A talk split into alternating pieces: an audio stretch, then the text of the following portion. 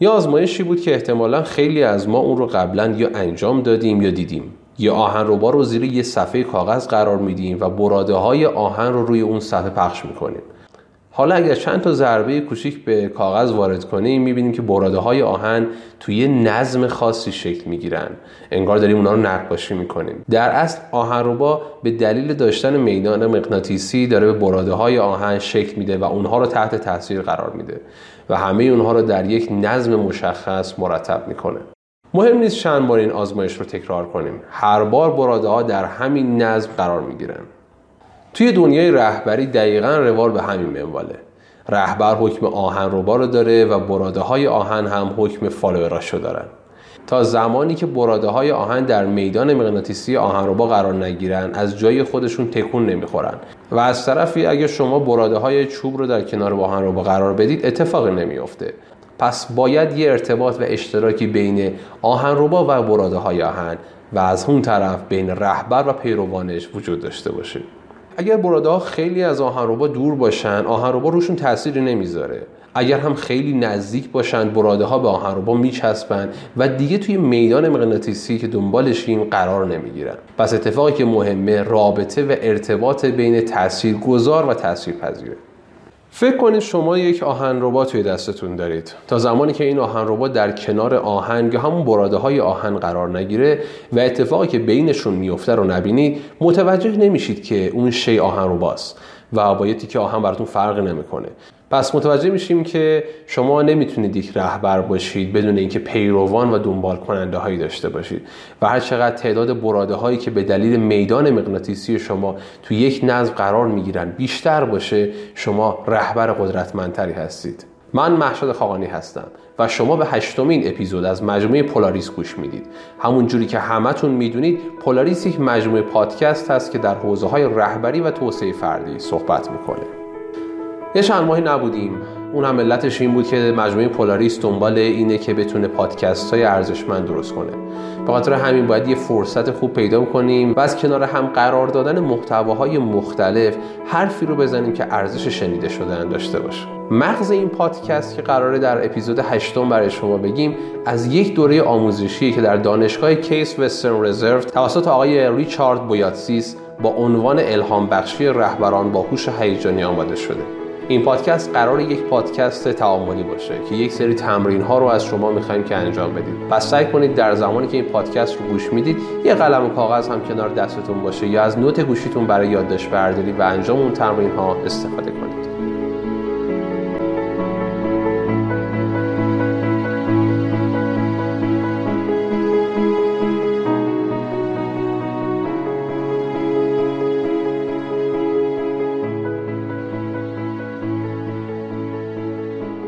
در ابتدا کاغذ رو به دو بخش تقسیم کنید سمت راست اون اسامی و صفت رهبران نالایق و غیر اثرگذار زندگیتون رو بنویسید.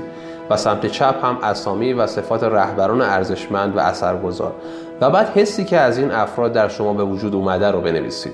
حالا می‌خوایم این افراد مدیران یا رهبران پیرامون شما باشن یا رهبران جهانی. محدودیتی هم برای نوشتن وجود نداره. حتی می‌خواد اونها زنده باشن یا مرده. این هم مهم نیست. چند ثانیه وقت خواهید داشت. اگر زمان بیشتری نیاز داشتید پادکست رو نگه دارید و تمرین رو انجام بدید. انجام دادن این تمرین ها کمک زیادی به شما می‌کنه که بتونید بهترین موضوع رو درک کنید.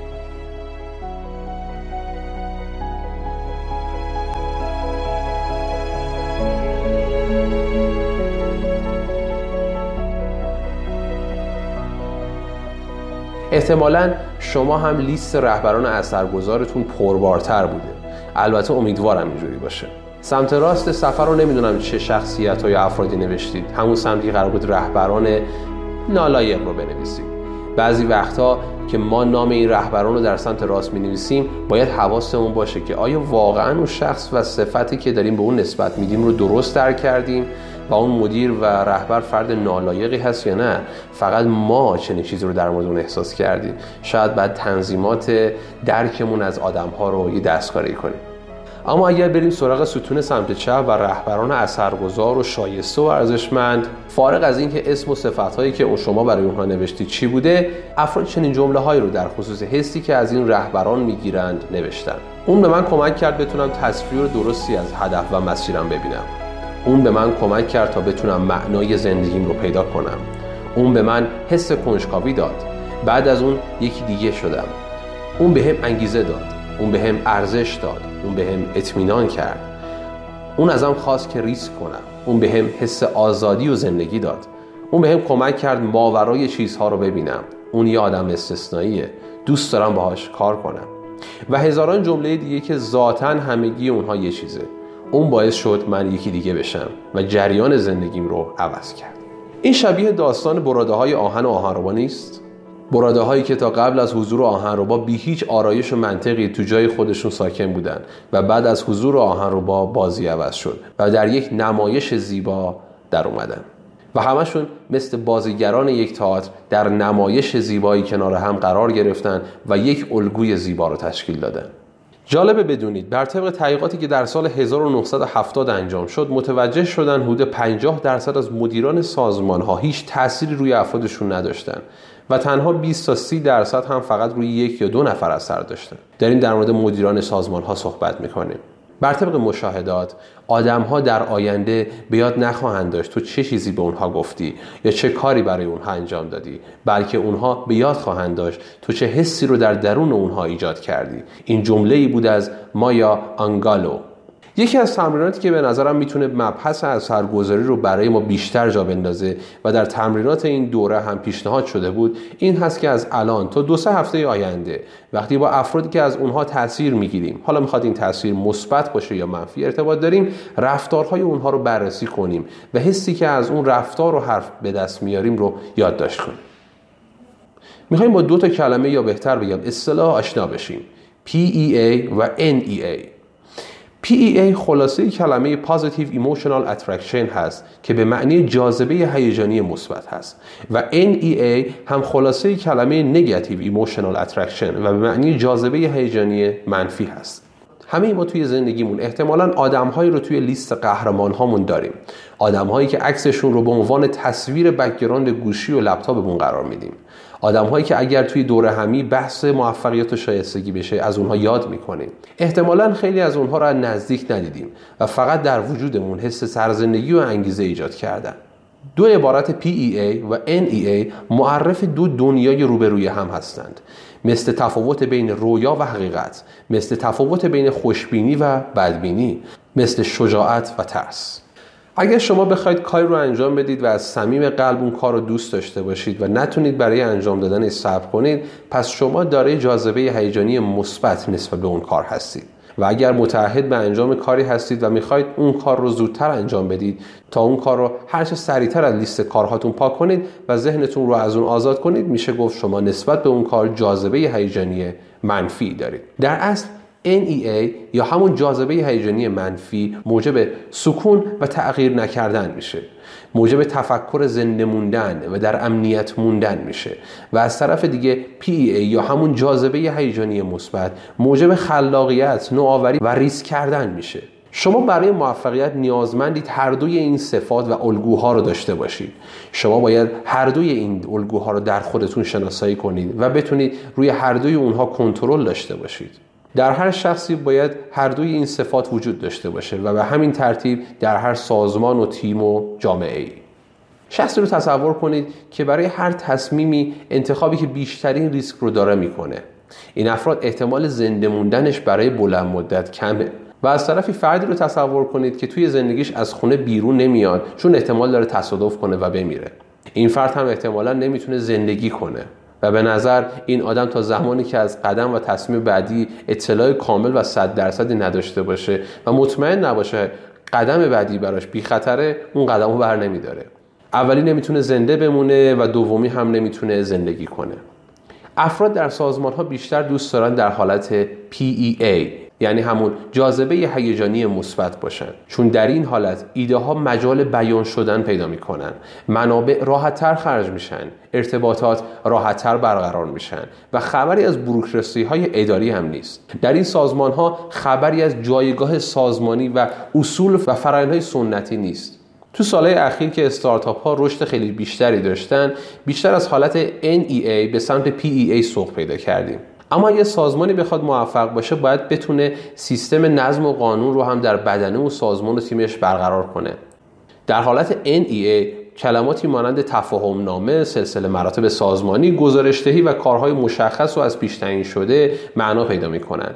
در این حالت شما باید برای دیدن افراد از قبل وقت بگیرید. اکثر افراد به انجام کارهای روزمره و تکراری مشغول هستند و زیاد خبری از تغییرات و اتفاقات از پیش تعیین شده در سازمان ها نیست. بر طبق تحقیقات انجام شده نسبت PEA به NEA در سازمان ها و تیم ها 3 به 1 هست. این یعنی هر سه پیوندی که بر اساس یک هوش هیجانی مثبت برقرار میشه خوبه که یک رابطه منفی هم ایجاد بشه و در روابط اجتماعی و انسانی برای مثال بین زوجها و بین دوستها این نسبت پنج به یک هست برای خود من این مسئله خیلی جذاب بود که حتی تو زندگی مشترکم برای حفظ و نگهداری رابطه به ازای هر پنج رابطه ای که ایجاد میشه بر پایه PEA یعنی همون جاذبه هیجانی مثبت یک رابطه هیجانی منفی هم خوبه که داشته باشیم. این بدین معنیه که اگر پنج بار اقدامی رو انجام دادیم که موجب خلاقیت و قافلگیری طرف مقابلمون شد خوبه که یک بار هم کاری کنیم که بر پایه اصول و سنت‌های از پیش تعریف شده باشه. در اصل جاذبه هیجانی مثبت هدفش اینه که جریان ایجاد کنه خلاقیت و نوآوری بسازه از چارچوب ها و اصول عبور کنه تجربه های جدیدی بسازه روابط و خاطره های جدید رو تشکیل بده. به قول بچه های مدیریت out of box فکر کردن رو ترویج میده. اما جاذبه هیجانی منفی به معنی ریسک نکردنه. بی خیال تجربه های جدید شدنه. احساس غالب خطر داره بی خیال شوه. چیزی در تاریکی نیست و بودن در منطقه امنه. چرا این موضوع هوش هیجانی در حوزه رهبری مطرح شده؟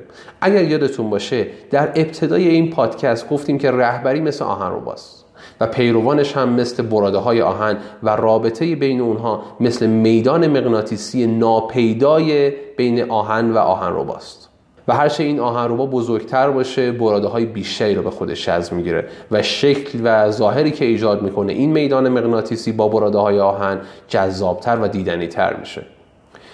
بذارید مثال دیگه ای بزنیم. یک استخر پر از آب رو تصور کنید که آبش کاملا آروم و راکته. فکر کنم شما هم موافق باشید خیلی از شرکت های دورور ما توی این وضعیت قرار دارن. شاید هم توی شرکتی که همین الان توش داریم کار می‌کنیم و فعالیتی در اون داریم هم به همین صورته. حالا فکر کنید یک دستگاه موجساز می‌ذاریم داخل این استخر آروم. این دستگاه با ضربات دقیق و خاصی که به آب می‌زنه موجب میشه آب کم کم شروع به تلاطم و نوسان کنه و بعد از مدتی موج در سطح آب نمایان میشه و تک تک ذرات آب رو مثل براده های آهن در مثال آهن رو با به حرکت در میاره. این توانمندی یک رهبره. راستی هر موج یک بالا و پایین داره و مثل شکل سینوسی حرکت می‌کنه و یک اوج و یک فرود داره. به یک زبان دیگه اوج ها همون PEA ها هستن و فرودها همون NEA ها هستن. هنر رهبر در این هست که بتونه درک کنه سازمانش تو چه وضعیتیه. بعدش برنامه و اقدامات مناسب رو برای ایجاد تلاطم برنامه ریزی و اجرا کنه. باید حواسش باشه برای اینکه بخواد شرکتش رو از سکون خارج کنه باید از جاذبه های هیجانی مثبت استفاده کنه. ولی نباید بیخیال NEA ها هم بشه. یادتون نره موج ها می‌تونن تبدیل به سونامی بشن و سازمان ها رو خراب کنن. بالانس کردن این موج ها یکی از اصلی ترین وظایف رهبره. سکون باعث گندیده شدن آب و سونامی باعث نابودی میشه. رهبر باید بدونه کی وزنه PEA رو زیاد کنه و کی کم کنه. بریم یه خلاصه ای داشته باشیم از اینکه چی گفتیم.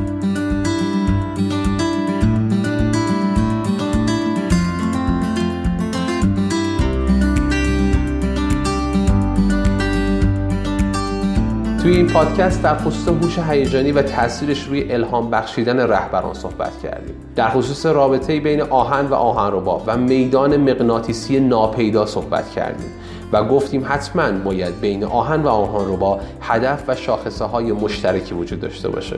در خصوص یک سری تمرین صحبت کردیم که اینها می‌تونن کمک کننده باشن برای درک این موضوع و توسعه دادن دانش رهبری. در خصوص جاذبه های هیجانی مثبت و منفی NEA و PEA صحبت کردیم و اینکه باید حواسمون باشه بین این دو بالانس ایجاد کنیم و در بعضی مواقع که وارد شرایط خاصی میشیم وزنه یکی از اینها رو بیشتر کنیم و دیگری رو کمتر.